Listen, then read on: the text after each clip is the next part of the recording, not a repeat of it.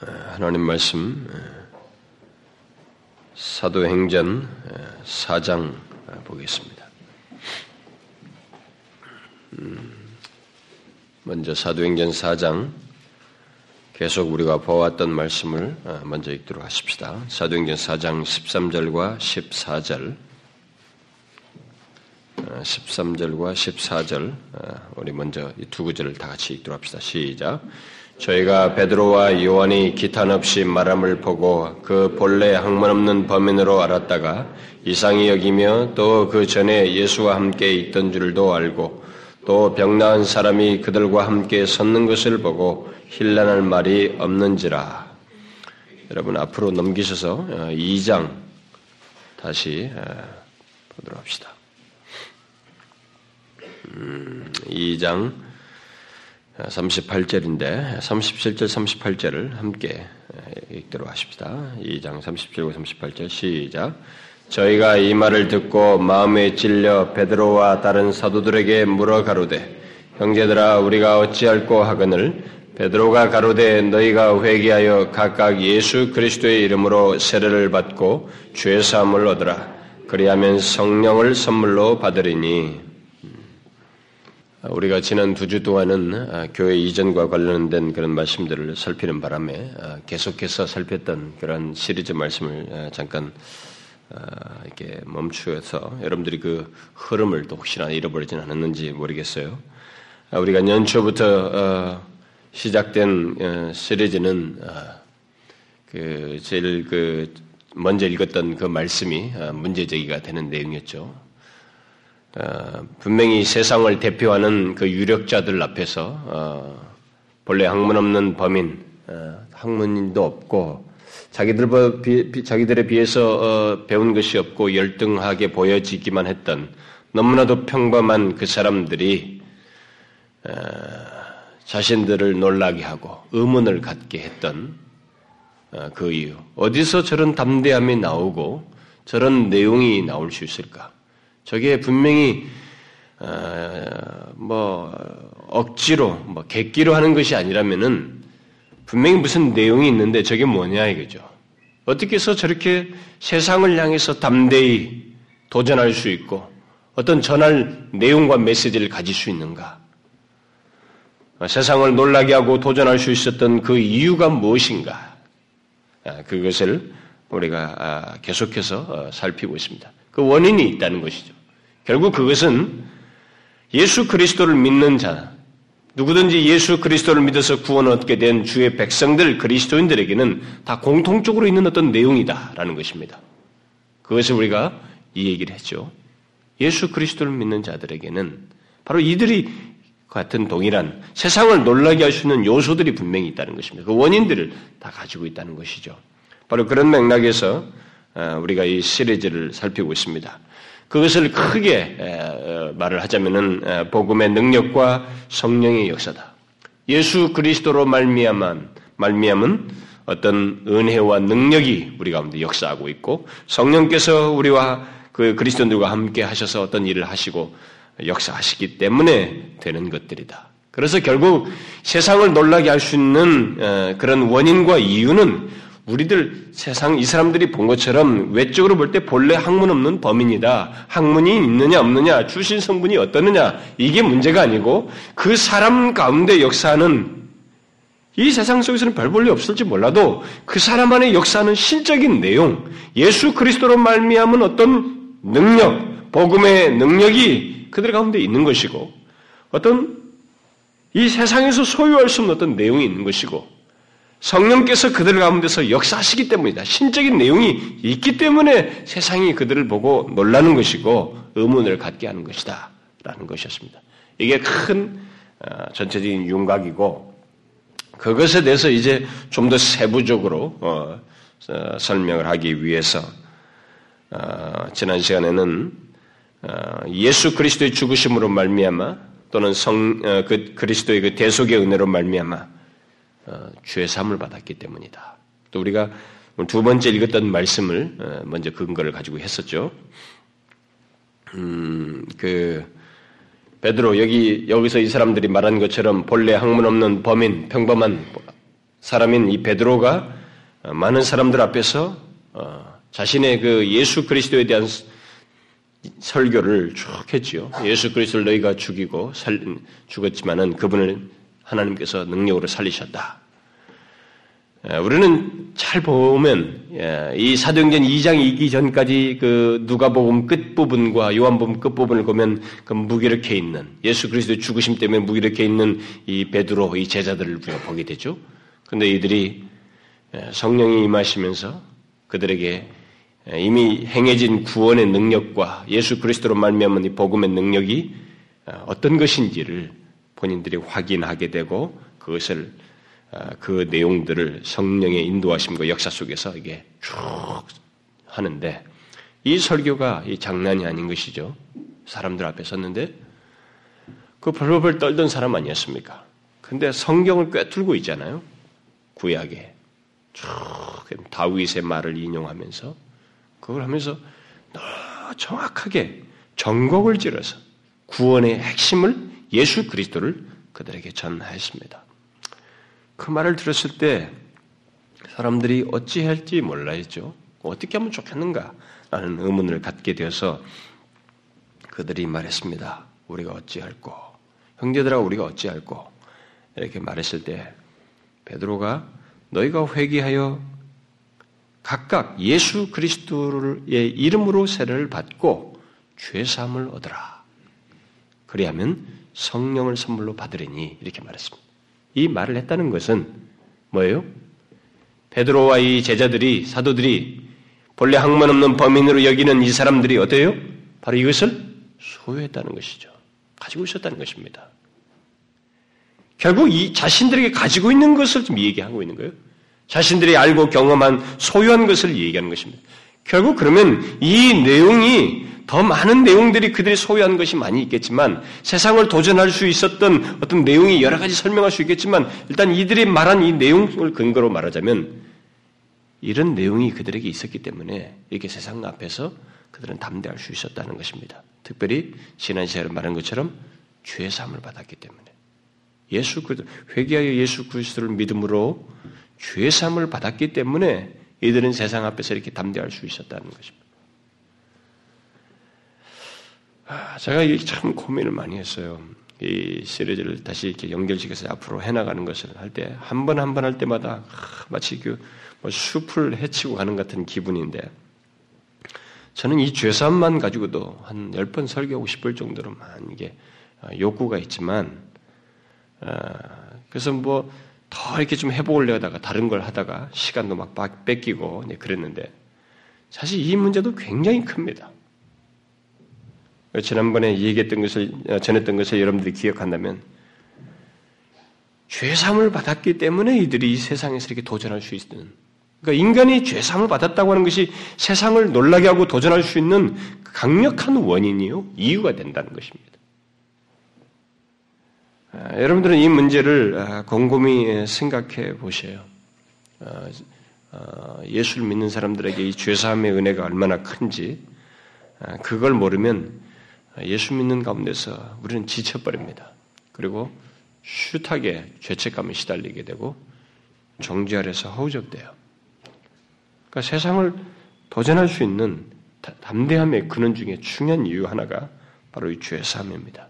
죄사함을 받아서 더 이상 죄와 죄가 요구하는 사망과 형벌로부터 아, 자유하게 됐다는 것입니다. 거기서 해방되었다는 것입니다. 여러분 재산 받았다는 사실이 그렇게 세상을 도전하게 하고 놀라게 할 만한 내용인가? 한번 이 실제적인 면에서 여러분들이 질문을 해보셔요.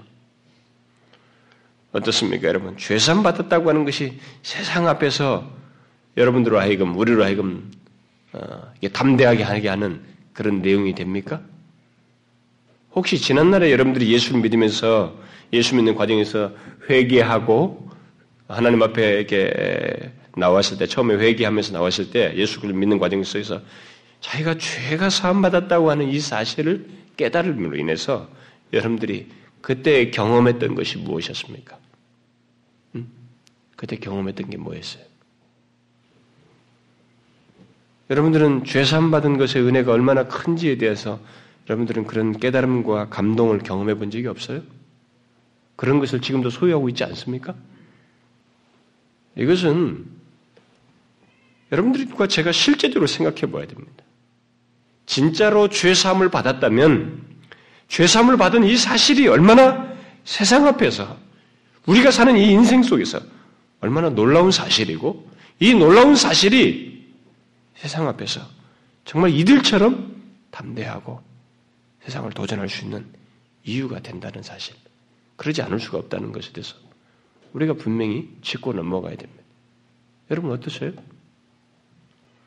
저는 오늘날 예수를 믿으면서 음,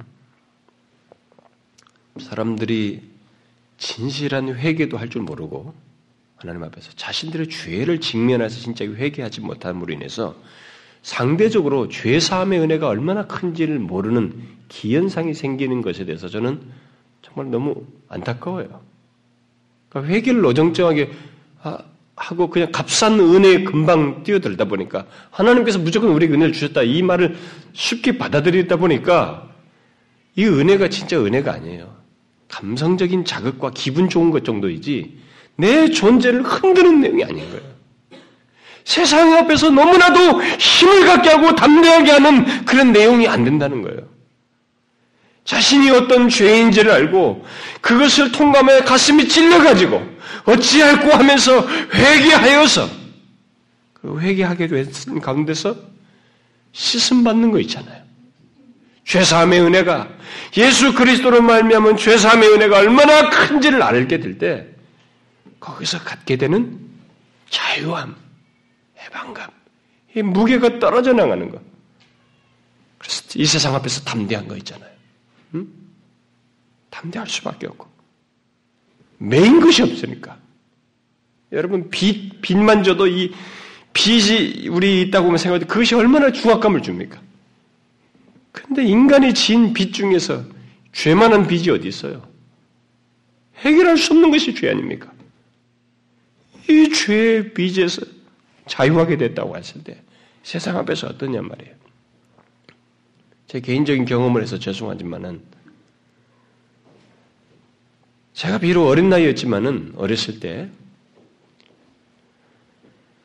그 죄를 회개하고 그 그런 가운데서 제가 제 안에서 경험하게 되는 그런 어떤 죄사함의 은혜 네, 그런 걸 경험했을 때 그걸 뭐 이게 뭔지 누가 뭐 논리적으로 설명해 주거나 성경적으로 조명을 해 주거나 뭐 체계적으로 말해 준 사람은 없었지만 그때 당시에 그 마치 그 하늘을 날 것 같은 그 마음이 있잖아요. 말할 수 없는 기쁨. 비록 어린 나이지만 주변 상황이 다 너무 예쁘고 그 자유함. 그, 그게 이제 마음에서부터 생겨나는 것입니다만은 마음의 자유함과 해방감, 그 이루 말할 수 없는 거 있잖아요. 삶의 생기.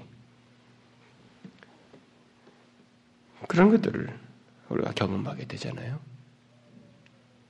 그게 바로 죄사함의 은혜예요. 죄사함의 은혜입니다. 담대하게 된다고요. 너무 자유하게 되고. 세상을 도전할 수 있는 진짜 이유가 되는 것입니다. 메인 것이 없죠. 그래서 우리는 이 문제를 진지하게 생각하셔야 됩니다.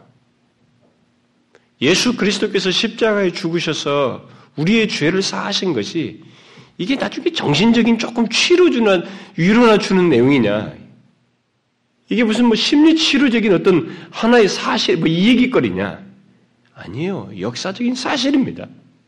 하나님의 아들이 육신을 입고 오셔서 실제로 십자가에 달려 죽으심으로 나의 죄를 덜 떨어져 내리는 그걸 사하게 하신 실제적인 내용이란 말이에요. 그것이 주는 위로와 자유함이 있단 말이죠. 그것으로 인한 세상 앞에서의 이 매이지 않는 자유함이 있단 말이에요. 담대함이 있다. 바로 그걸 얘기하는 거예요. 죄사. 세상에서 조금 못하면 어떻습니까? 그러나 그 사람이 소유하지 못한 영원한 가치가 있는 죄사함의 은혜를 경험했다는 것이 세상 앞에서 얼마나 담대하게 하고 매이지 않게 하고 떳떳하게 합니까? 바로 그 문제예요. 도전할 수 있는 이유가 되는 것입니다. 세상. 우리들이 너무 세상적인 가치들의 이 가치관이 형성되다 보니까 그런 것에만 너무 집중해서 그렇지. 여러분, 믿음의 눈을 조금만 떠보시라고요. 믿음의 눈으로 묵상해 보시라고요. 내게 벌어진 이 엄청난 사실, 그리스도 안에서 있게 된 이 죄사함의 은혜를 한번 생각해 보라고요. 묵상해 보라고요. 이건 가벼운 게 아니에요, 여러분. 이 제자들처럼 자신을 대적하는 자들 앞에서 매이지 않고 담대히 말할 수 있게 할 만한 그런 원인이 되는 것입니다. 왜 그렇다고 그랬어요? 더 구체적으로 얘기하면 왜 이렇게 죄사 죄사함 받았다는 것이 세상 앞에서 그렇게 담대하게 하는 원인이 된다고 그랬습니까? 인간 존재, 우리 인간의 존재와 삶 속에서 가장 강력하고 무서운 대적이 뭐예요? 뭡니까, 여러분? 총칼이에요? 아닙니다. 죄예요. 그리고 죄로 말미암은 사망과 형벌입니다. 죄가 가장 무서워요, 인간에게. 죄는 여러분과 제가 가지고 있는 죄는 반드시 우리에게 사망을 요구하고 이것도 그냥 육신이 죽으면 끝나는 게 아니라 영원한 사망을 요구하기 때문에 영원한 형벌을 요구하기 때문에 인간에게 서 가장 무서운 대적은 죄입니다. 그래서 죄사함을 받았다고 하는 것은 바로 그런 더 이상 무서운 것이 없게 된 나에게는 더 이상 강력한 대적이 없게 됐다는 것을 의미하기 때문에 엄청난 은혜인 것입니다. 이 세상에 죄보다 강력한 대적이 어디 있어요? 사망보다 영원한 형벌보다 강력하고 무서운 대적이 어디 있습니까? 그런데 그리스도인은 예수 그리스도를 믿는 자는 바로 그 대적이 없게 된 거예요. 그 대적이 없게 된 것입니다. 제거된 사람이라고요. 죄와 사망과 영원한 형벌이 사라지게 된 자란 말입니다. 그게 죄사함의 은혜예요. 그렇기 때문에 우리들이 이 세상을 살면서 부딪히는 그 어떤 장애물과 대적도 우리에게 큰 것이 될 수가 없어요. 그 앞에서도 담대할 수 있게 하는 것입니다. 담대할 수 있게 하는. 우리들이 죄사함을 받아서 우리의 존재와 삶의 최대 적이요 장애물인 죄와 죄로 인한 형벌로부터 자유하게 됐기 때문에 우리는 세상 앞에서 담대할 수 있어요. 도전할 수 있습니다. 그리스도인은 그렇습니다. 이 본래 학문 없는 범인들이 이룰 수 있었던 것은 그거예요. 죄사함 받았기 때문에. 그게 그렇게 강력한 것입니다. 그래서 우리가 만나는 대적과 장애물이 아무리 커도 그건 죄보다 작다는 걸 알으셔야 됩니다. 죄가 요구하는 대적보다 장애물보다 다 작은 것들이에요. 아무리 강력한 위협을 만나도 다 작은 것들입니다. 그래서 우리는 이것을 기억하고 이 세상을 대면해야 되는 것입니다. 이것을 기억하고 이 세상을 대면해야 되는 거예요. 그리스도인들은. 예? 그 죽은 진리가 되면 안 되는 것입니다. 자, 이것을 이제 어, 우리가 어, 이들의 그 세상을 도전할 수 있던 원인으로서 먼저 한 가지를 생각을 하고 제가 오늘 이 내용을 다시 반복하는 것은 이제 이것의 적극적인 면을 말하기 위한 것입니다. 자, 오늘 읽었던 두 번째 본문에서 죄사함을 얻으라라고 했을 때 분명히 이, 사, 이 본래 학문 없는 범인들은 자신들이 죄사함을 받은 사람으로서 그런 말을 한 것이고 죄사함을 받았기 때문에 이 세상 앞에서 담대할 수 있었습니다. 그런데 그 말은 이 내용은 사실상 어, 아주 기초적으로 그 사람들에게 말을 한 것이지만 이 내용은 사실 적극적인 내용을 함께 내포하게 되어 있습니다. 그러니까 예수 그리스도를 믿는 사람들에게 있게 되는 그 내용으로서 죄사함을 받는다라고 했을 때 이 내용은 소극적인 내용이에요. 그냥 일차적으로 소극적인 내용이고 이것과 맞물려 있는 적극적인 내용이 있습니다. 그것을 조금 덧붙이려고 합니다. 굉장히 많은 깊은 진리들이지만 간단하게 하려고 합니다. 상세하려고 헤매다가 시간이 다 써버렸어요. 그래서 그냥 아, 간단히 할 수밖에 없게 됐습니다. 아, 그러니까 결국 이 사람들이 세상을 향해서 도전할 수 있었던 원인은 죄사함을 받았을 뿐만 아니라 그것 때문일 뿐만 아니라 그것의 적극적인 어떤 내용이 동시에 그들에게 있었기 때문에 그런 구원의 내용을 가지고 있었기 때문에 세상에서 담대할 수 있었다라는 것입니다. 그럼 그게 뭐냐? 제사함의 적극적인 내용으로서 그게 뭐냐는 거죠. 그것은 어, 여러분 제가 지난 시간에도 그랬죠. 어, 그리스도인을 설명할 수 있는 성경의 내용, 이 모든 교리, 어떤 그 어, 모든 어떤 구원의 내용들을 설명하는 것이 한두 말로 다 할 수가 없습니다. 죄삼 이 하나로 다 말하지 못해요. 여러분 성경에서 보면 지난번에 도 구속, 화해, 뭐 구원, 응? 그리스도와의 연합, 연합했다, 합했다, 칭의, 의롭다을 얻었다, 새로운 피조물이다, 변화되었다, 성화, 영화, 그리스도인에게 있게 된 이 내용들이 굉장히 많아요. 설명할 수 있는 것이 굉장히 많습니다. 에, 그렇다면 여기서 지금 이 죄삼도 결국 그한 부분으로밖에 말할 수 없습니다. 그래서 여기 베드로가 경험하고 그 어, 증거한 이 구원, 어, 그러니까 소유한 구원, 그리고 사람들 앞에 이 증거한 이 구원의 복음으로서 어, 그가 말한 이 내용은 예수 그리스도를 믿어 세례받은 받아서 그들이 얻게 되는 죄사함 이 내용뿐만 아니라 이것은 상당히 기초적인 것이고 더 적극적인 내용으로서 우리가 아까 지금 좁혀서 열거했던 이런 내용이 해당하는 무엇을 함께 말하지 않을 수가 없습니다. 그게 뭐냐? 그게 음, 이렇게 나눌 수 있습니다. 어, 그 그리스도 안에서 어, 얻게 되는 구원의 전 내용을 우리가 말할 때 어, 무엇으로부터의 구원, 예? 그러니까, 그러니까 어떤 것으로부터, 어떤 상태로부터, 무엇으로부터 구원과 무엇을 위한 구원, 이렇게 설명을 할 수가 있습니다. 자, 무엇으로부터의 구원은 소극적인 성격이에요. 소극적인 측면입니다. 그냥 무엇을 위한 구원이라고 하는 적극적인 내용이 있는 거예요. 음? 자, 무엇으로부터의 구원, 이 소극적인 구원은 우리가 이 여기서 말했던 죄삼 같은 것입니다. 죄와 죄가 요구하는 모든 것 그리고 그 결과로부터 구원받는 것 이건 소극적인 거예요. 하나님의 진노와 심판으로부터 구원받는 것 멸망받을 자였지만 멸망받지 않게 된 것 이게 무엇으로부터의 구원입니다. 이렇게 있습니다. 그래서 구원은 어, 이런 소극적인 내용을 분명히 가지고 있어요. 그런데 그러나 구원은 그것만으로 다 설명할 수 없습니다. 그러니까 구원을 죄와 죄가 요구하는 사망과 형벌로부터 건진받았다. 난 멸망받지 않게 됐다. 이것만으로 구원을 다 말할 수 없어요.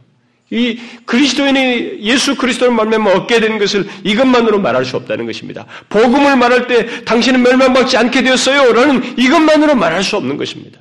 복음은 굉장히 광활한 것입니다. 많은 내용을 담고 있어요. 그것뿐만 아니라 적극적인 내용을 가지고 있습니다. 다시 말해서 무엇을 위해서 받는 구원이 있습니다.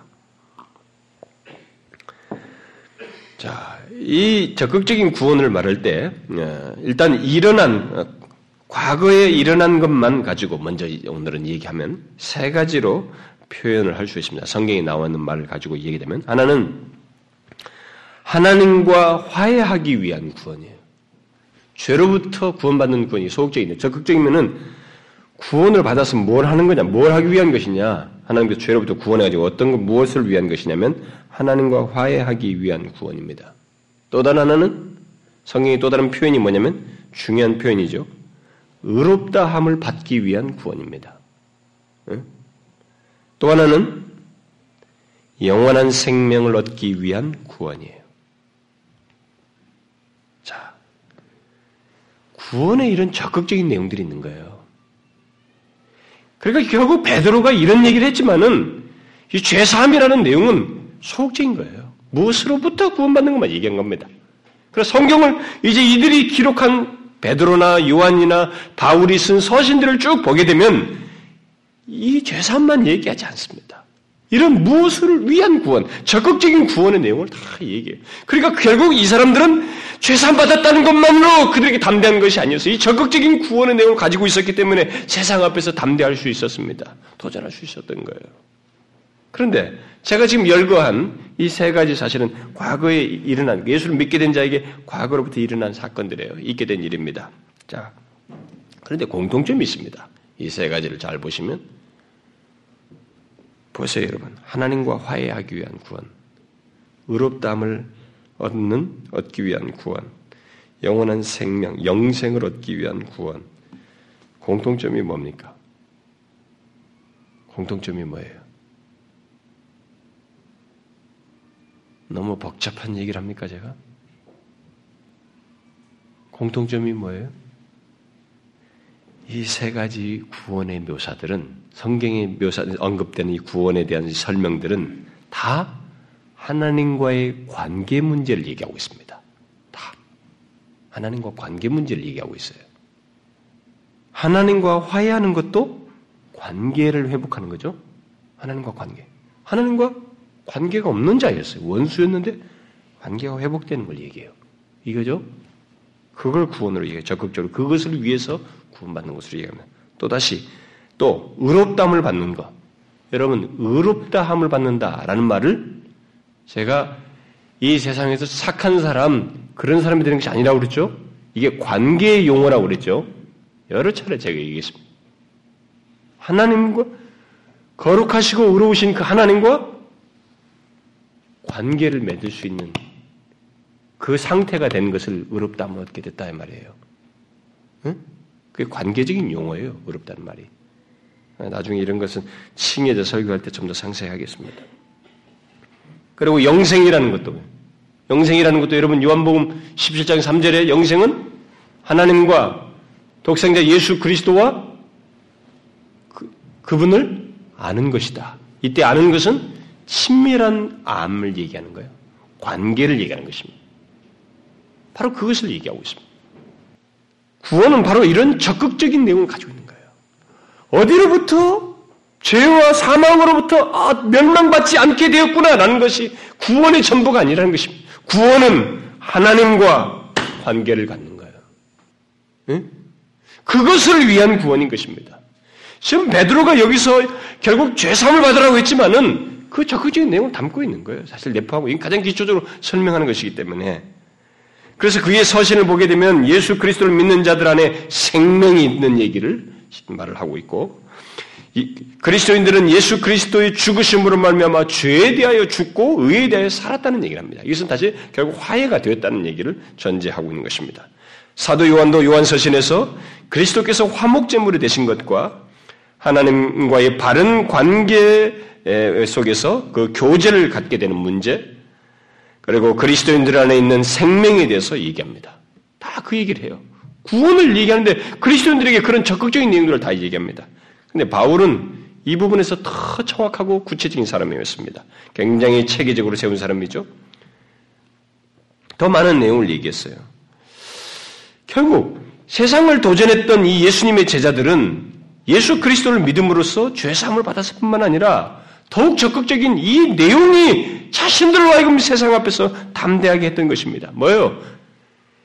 스스로 하나님께 가까이 할 수 없었던 자신들.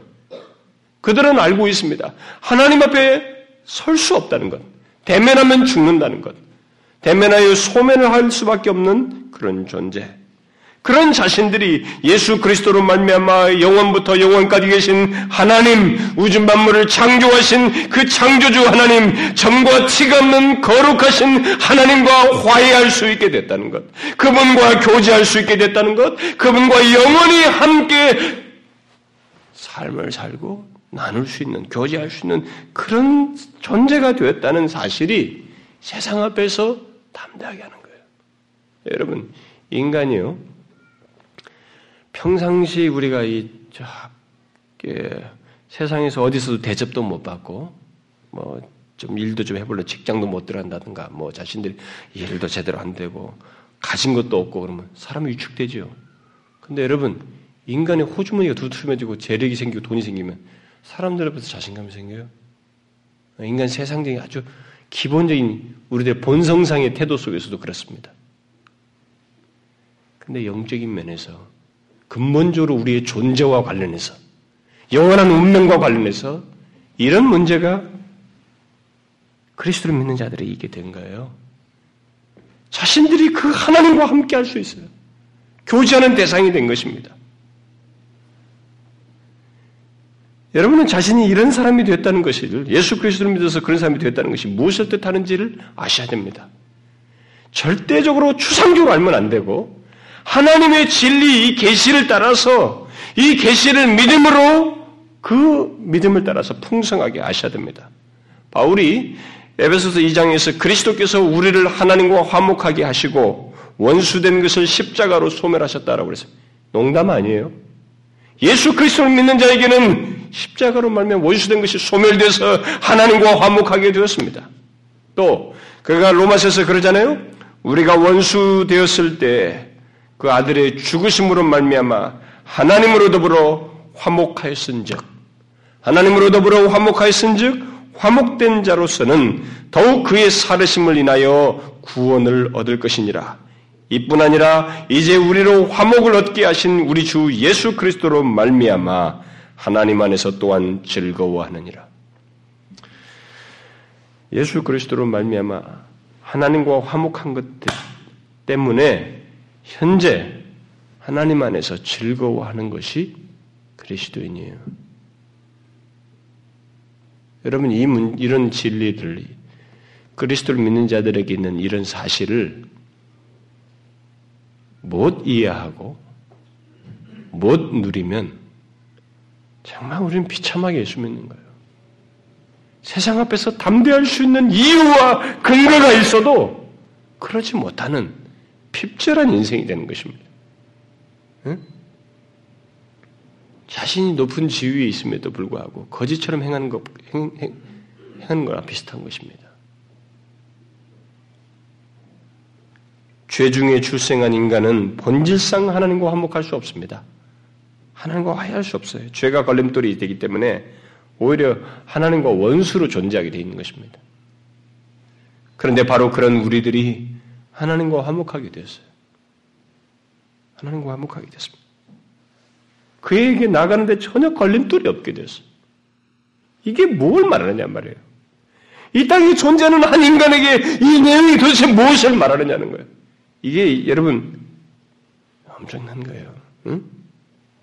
엄청난 것입니다. 제발 예수를 믿으면서 다른 것에 열을 올리지 말고 이런 내용의 풍성함을 여러분들이 좀 아셔야 됩니다.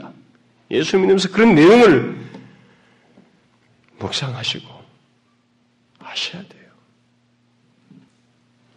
여러분들 앞에 현금 덩어리 수백만을 주는 것보다도 비교할 수 없는 하나님과 화목하게 된 이 영광스러운 내용, 이 위치에 대해서 여러분들은 진실로 실제적으로 크게 여길 만한 그런 믿음과 이해가 있어야 돼요.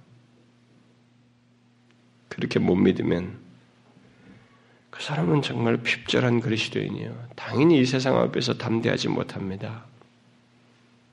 우리가 복음의 능력을 과소하게 생각하면 안 됩니다. 예수 그리스도의 죽으심은 값싼 것이 아니에요.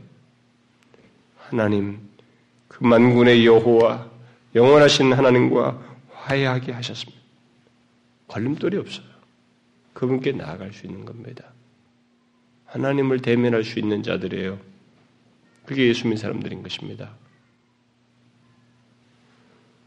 의롭게 됐다는 것도 마찬가지죠. 본질상 죄인이어서 하나님께 나아갈 수 없는 우리들에게 예수 그리스도의 피로 우리의 죄를 사하시고 의롭다고 선언하심으로써 하나님과 바른 관계를 갖게 하신 것입니다. 죄인인데 재판장께서 대신 죄를 속하고 의롭다고 선언하신 것입니다. 구원은 이런 적극적인 내용이 죄인인데 의인으로 선언하시는 이런 적극적인 내용을 가지고 있습니다. 죄사함 받는 정도가 아니라 나의 신분이 달라진 것을 얘기해요. 더 이상 죄를 묻지 않는 관계, 곧 의인으로 있게 됐다는 것입니다. 죄사함 받는다는 말 속에는 이런 적극적인 구원의 내용을 같이 있는 거예요. 그러니까 그들이 다 얘기한 거죠, 그래서 서신에서. 그래서 바울은 그러므로 우리가 믿음으로 의롭다 하심을 얻었은즉 우리 주 예수 그리스도로 말미암아 하나님으로 더불어 화평을 누리자 그랬습니다. 의롭다 하심 얻었으니까 하나님으로 더불어 화평을 누리자. 여러분 죄인으로서 멸망할 수밖에 없었던 우리가 의롭담을 받아서 하나님과 화평을 누릴 수 있을 만큼 하나님과 우리 사이에 걸림돌이 없다는 사실을 여러분들은 그것을 아시고 있습니까? 그것이 얼마나 엄청난 내용인지를 알고 있어요? 본문의 제자들이 세상 앞에서 그렇게 담대할 수 있었던 것이 바로 이런 내용이라는 걸 알고 있습니까? 그리스도 안에서 자신들이 받은 구원이 죄인이 아니라 하나님과 바른 관계를 갖고 있는 그런 의인으로 서 있다는 것. 그렇기 때문에 세상 앞에서 담대한 거예요. 죄의 메인자가 아니거든요. 정죄함을 받는 자가 아니기 때문에. 그뿐이 아니죠. 그리스도를 믿는 자들이 받은 구원은 그리스도의 생명을 소유한 구원이요. 영원히 소멸되지 않고 하나님과의 교제를 갖는 그런 구원입니다. 이에 대해서 본래 학문 없는 범인으로 불리운 요한이 그의 서신에서 이렇게 말했잖아요. 또 증거는 이것이니 하나님이 우리에게 영생을 주신 것이라. 아들이 있는 자에게는 생명이 있고 바울도 로마서 5장에서 그런즉 한 범죄로 많은 사람이 정죄에 이른 것 같이 의의 한 행동으로 말미암아 많은 사람이 의롭다 함심을 받아 생명에 이르렀느니라. 한번 예수 그리스도로 말미암아 생명 안에서 왕노릇 하리로다. 여러분 본래 학문 없는 범인들이 알고 소유한 구원 그리고 그들이 세상을 향해서 담대히 증거한 구원이 어떤 구원이에요? 죄와 죄가 요구하는 사망과 형벌로부터 벗어나는 그것입니까? 그것도 엄청나요, 분명히. 근데 그 이상이에요. 하나님과 올바른 관계를 갖는 구원이에요. 그분을 대면할 수 있는 구원입니다. 그분과 교제할 수 있는 구원이에요. 그것도 영원히 그와 교제할 수 있는 구원입니다. 비록 베드로가 그의 설교를 듣고 어찌할고 하는 자들에게 무엇으로부터의 구원, 곧 죄사함이라는 소극적인 내용만 말을 했지만 구원의 소극적인 내용인 죄사함은 필연적으로 이런 적극적인 구원의 내용을 내포하게 되어 있습니다. 내포합니다. 결국 자신들이 그런 구원을 소유한 자였기 때문에 도전할 수 있었던 거예요. 지금도 그리스도를 믿는 자들이 세상을 도전할 수 있는 중대한 이유는 근거는 우리들이 죄 사함을 받았을 뿐만 아니라 우리는 하나님과 관계를 갖고 있는 사람이란 말이에요. 영원하신 하나님과 창조주와 관계를 갖고 있다고요.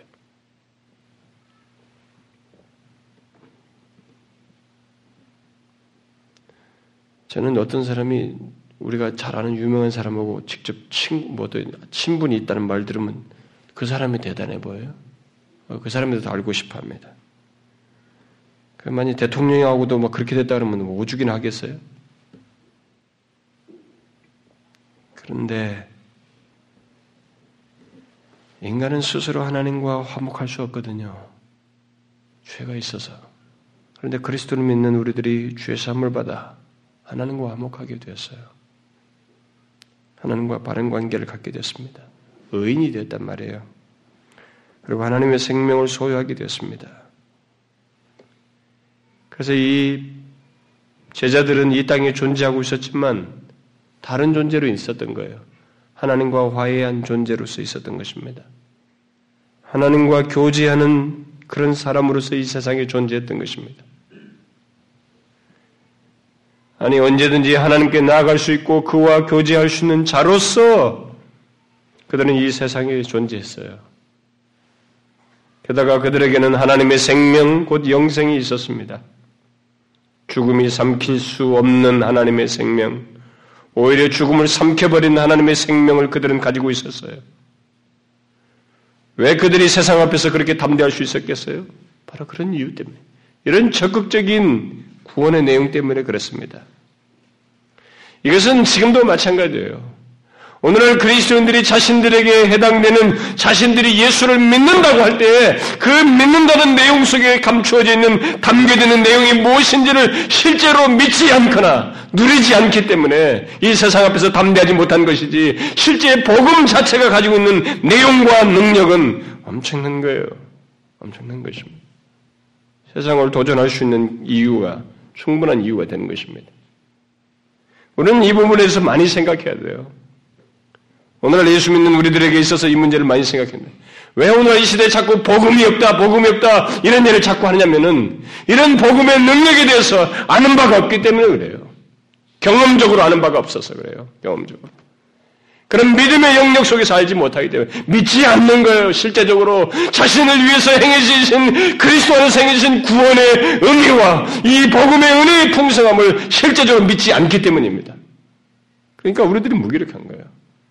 현실의 조그마한 문제 때문에 흔들려 버리는 거예요.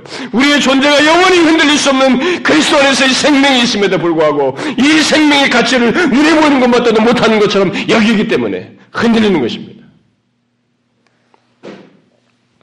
아닙니다. 그리스도 안에서 허락된 구원은 하나님과 교제할 수 있는 구원이에요. 만군의 여호와께서 함께 하시는 구원입니다. 주권자께서 우리와 함께 하시고 우리와 교제하시는 그런 구원이에요. 거룩하신 지가 죄에 있는 우리를 이제 의인으로 취급하시면서 교제하시는 그런 구원입니다. 하나님의 생명을 소유하게 된 구원이에요. 여러분, 이 같은 구원의 내용과 실상을 우리는 아셔, 알아야 됩니다. 이 세상 속에 있으면서.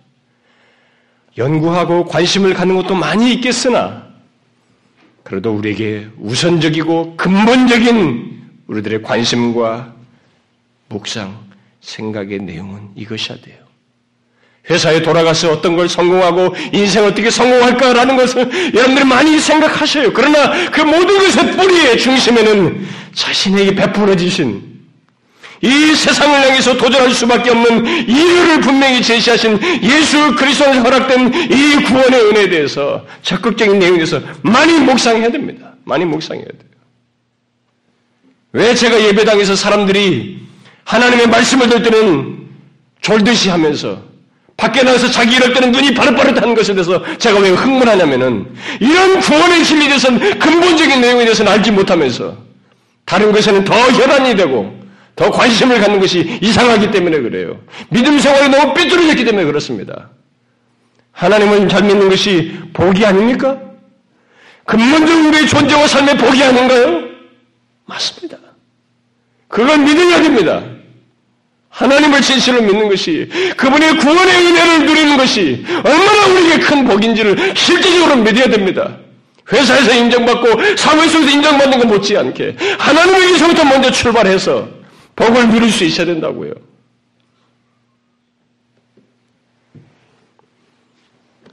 그리스도를 믿는 우리는 창조주 하나님과 교제하는 사람이에요.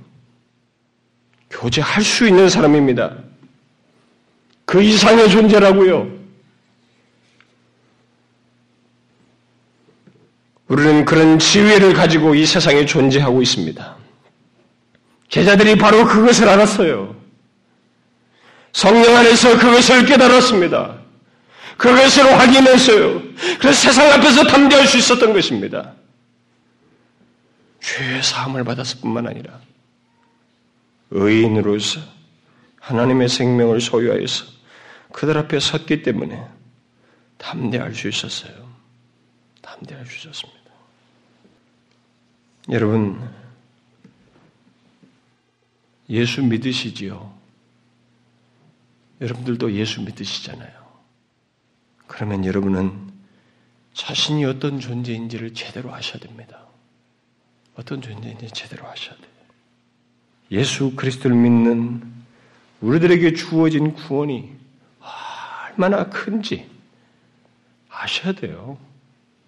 정말로 아셔야 됩니다. 제발 여러분의 기분 따라 살지 말고 계시된 진리대로 하셔야 됩니다. 계시된 진리대로. 우리에게 주어진 구원은 더 이상 죄와 사망이 정복하지 못하는 구원입니다. 믿으세요? 죄와 사망이 정복하지 못하는 구원입니다. 그러나 그것뿐만이 아니죠. 우리에게 주어진 구원은 창조주 하나님, 영원하신 하나님, 거룩하신 하나님, 장차 세상을 심판하실 그 하나님 앞에서 떳떳한 구원이에요. 믿겨지지 않지만 그리스도의 피 때문에 떳떳한 구원이에요. 그분과 교제할 수 있는 구원입니다. 그의 생명을 소유하고 누릴 수 있는 구원이에요. 영원히. 이게 값싸요, 여러분? 값싼 겁니까? 여러분의 존재와 삶 속에 이보다 귀한 것이 있어요? 있습니까, 여러분? 없잖아요. 우리는 바로 그런 구원을 소유한 자로서 이 세상에 서 있는 것입니다. 다른 말로 하면은 여러분과 저는 창조주 하나님을 배후에 두고 이 세상에 서 있는 거예요. 영원히 상하지 않고 패하지 않는 구원을 주시는 하나님을 배후에 두고 이 세상에 서 있는 것입니다. 여러분 이것을 기억하고 세상에 사람들을 대면하시고 인생을 대면하십시오. 이것을 기억하고 사람들 앞에 서며 그들에게 말하십시오. 이것을 기억하고 행동을 하십시오. 특히 이것을 기억하고 예수 그리스도를 증거하세요. 두려워할 것도 없어요. 왜냐하면 우리는 이 세상의 주인의 배우를 주인께서 우리 배우에 계시고 그와 관계를 가지고 이 세상에 서 있기 때문에 그렇습니다. 이 세상 속에 있는 모든 존재들의 생명은 그 주인께서 통솔하셔요. 그가 거두십니다. 그리고 그가 영혼의 문제를 결정하셔요. 우리는 그와 관계를 가지고 있고 교제할 수 있는 사람이에요. 예수 그리스도의 피로 말미암아. 예수 믿는 것이 작은 게 아니에요. 이럴 때면. 세상을 향해 도전할 수 있는 이유가 충분하죠? 충분합니다. 세상 사람들로 하여금 의문을 갖게 할 만한 이유가 충분히 있습니다. 그리스도를 믿는 모든 사람에게. 여러분 이걸 잊지 마세요. 우리가 이 세대 속에서 이 지역에서 이 도시 안에서 그런 존재로 서야 됩니다. 아시겠죠? 기도합시다. 하나님 아버지 그리스도 안에서 우리를 너무 귀하게 여기시고 너무 높이셔서 하나님과 교제할 수 있는 소멸할 수밖에 없는 그런 존재의 유한한 우리요 죄 죄악 투성인 우리들을 거룩하신 하나님과 교제할 수 있는 그 은혜 자리까지 이끌어 주신 것을 감사합니다. 그 은혜가 얼마나 큰지를 우리로 하여금 충분히 알게 하여 주옵소서. 하나님 생생하게 알게 주옵소서. 그래서 그 은혜의 능력과 힘에 근거해서 우리가 얻게 된 이 구원의 은혜를 인하여서 이 세상 앞에서 담대히 설 수 있도록 그리스도를 증거할 수 있도록 사람들과 하여금 의문을 갖게 하는 그런 존재로 서도록 인도해 주옵소서. 우리 교회의 사랑하는 지체들을 통해서 저들의 가정과 직장과 환경 속에서 이 지역 속에서 그런 도구로 각각을 쓰이시고 우리 교회를 사용하여 주옵소서. 예수 그리스도의 이름으로 기도하옵나이다. 아멘.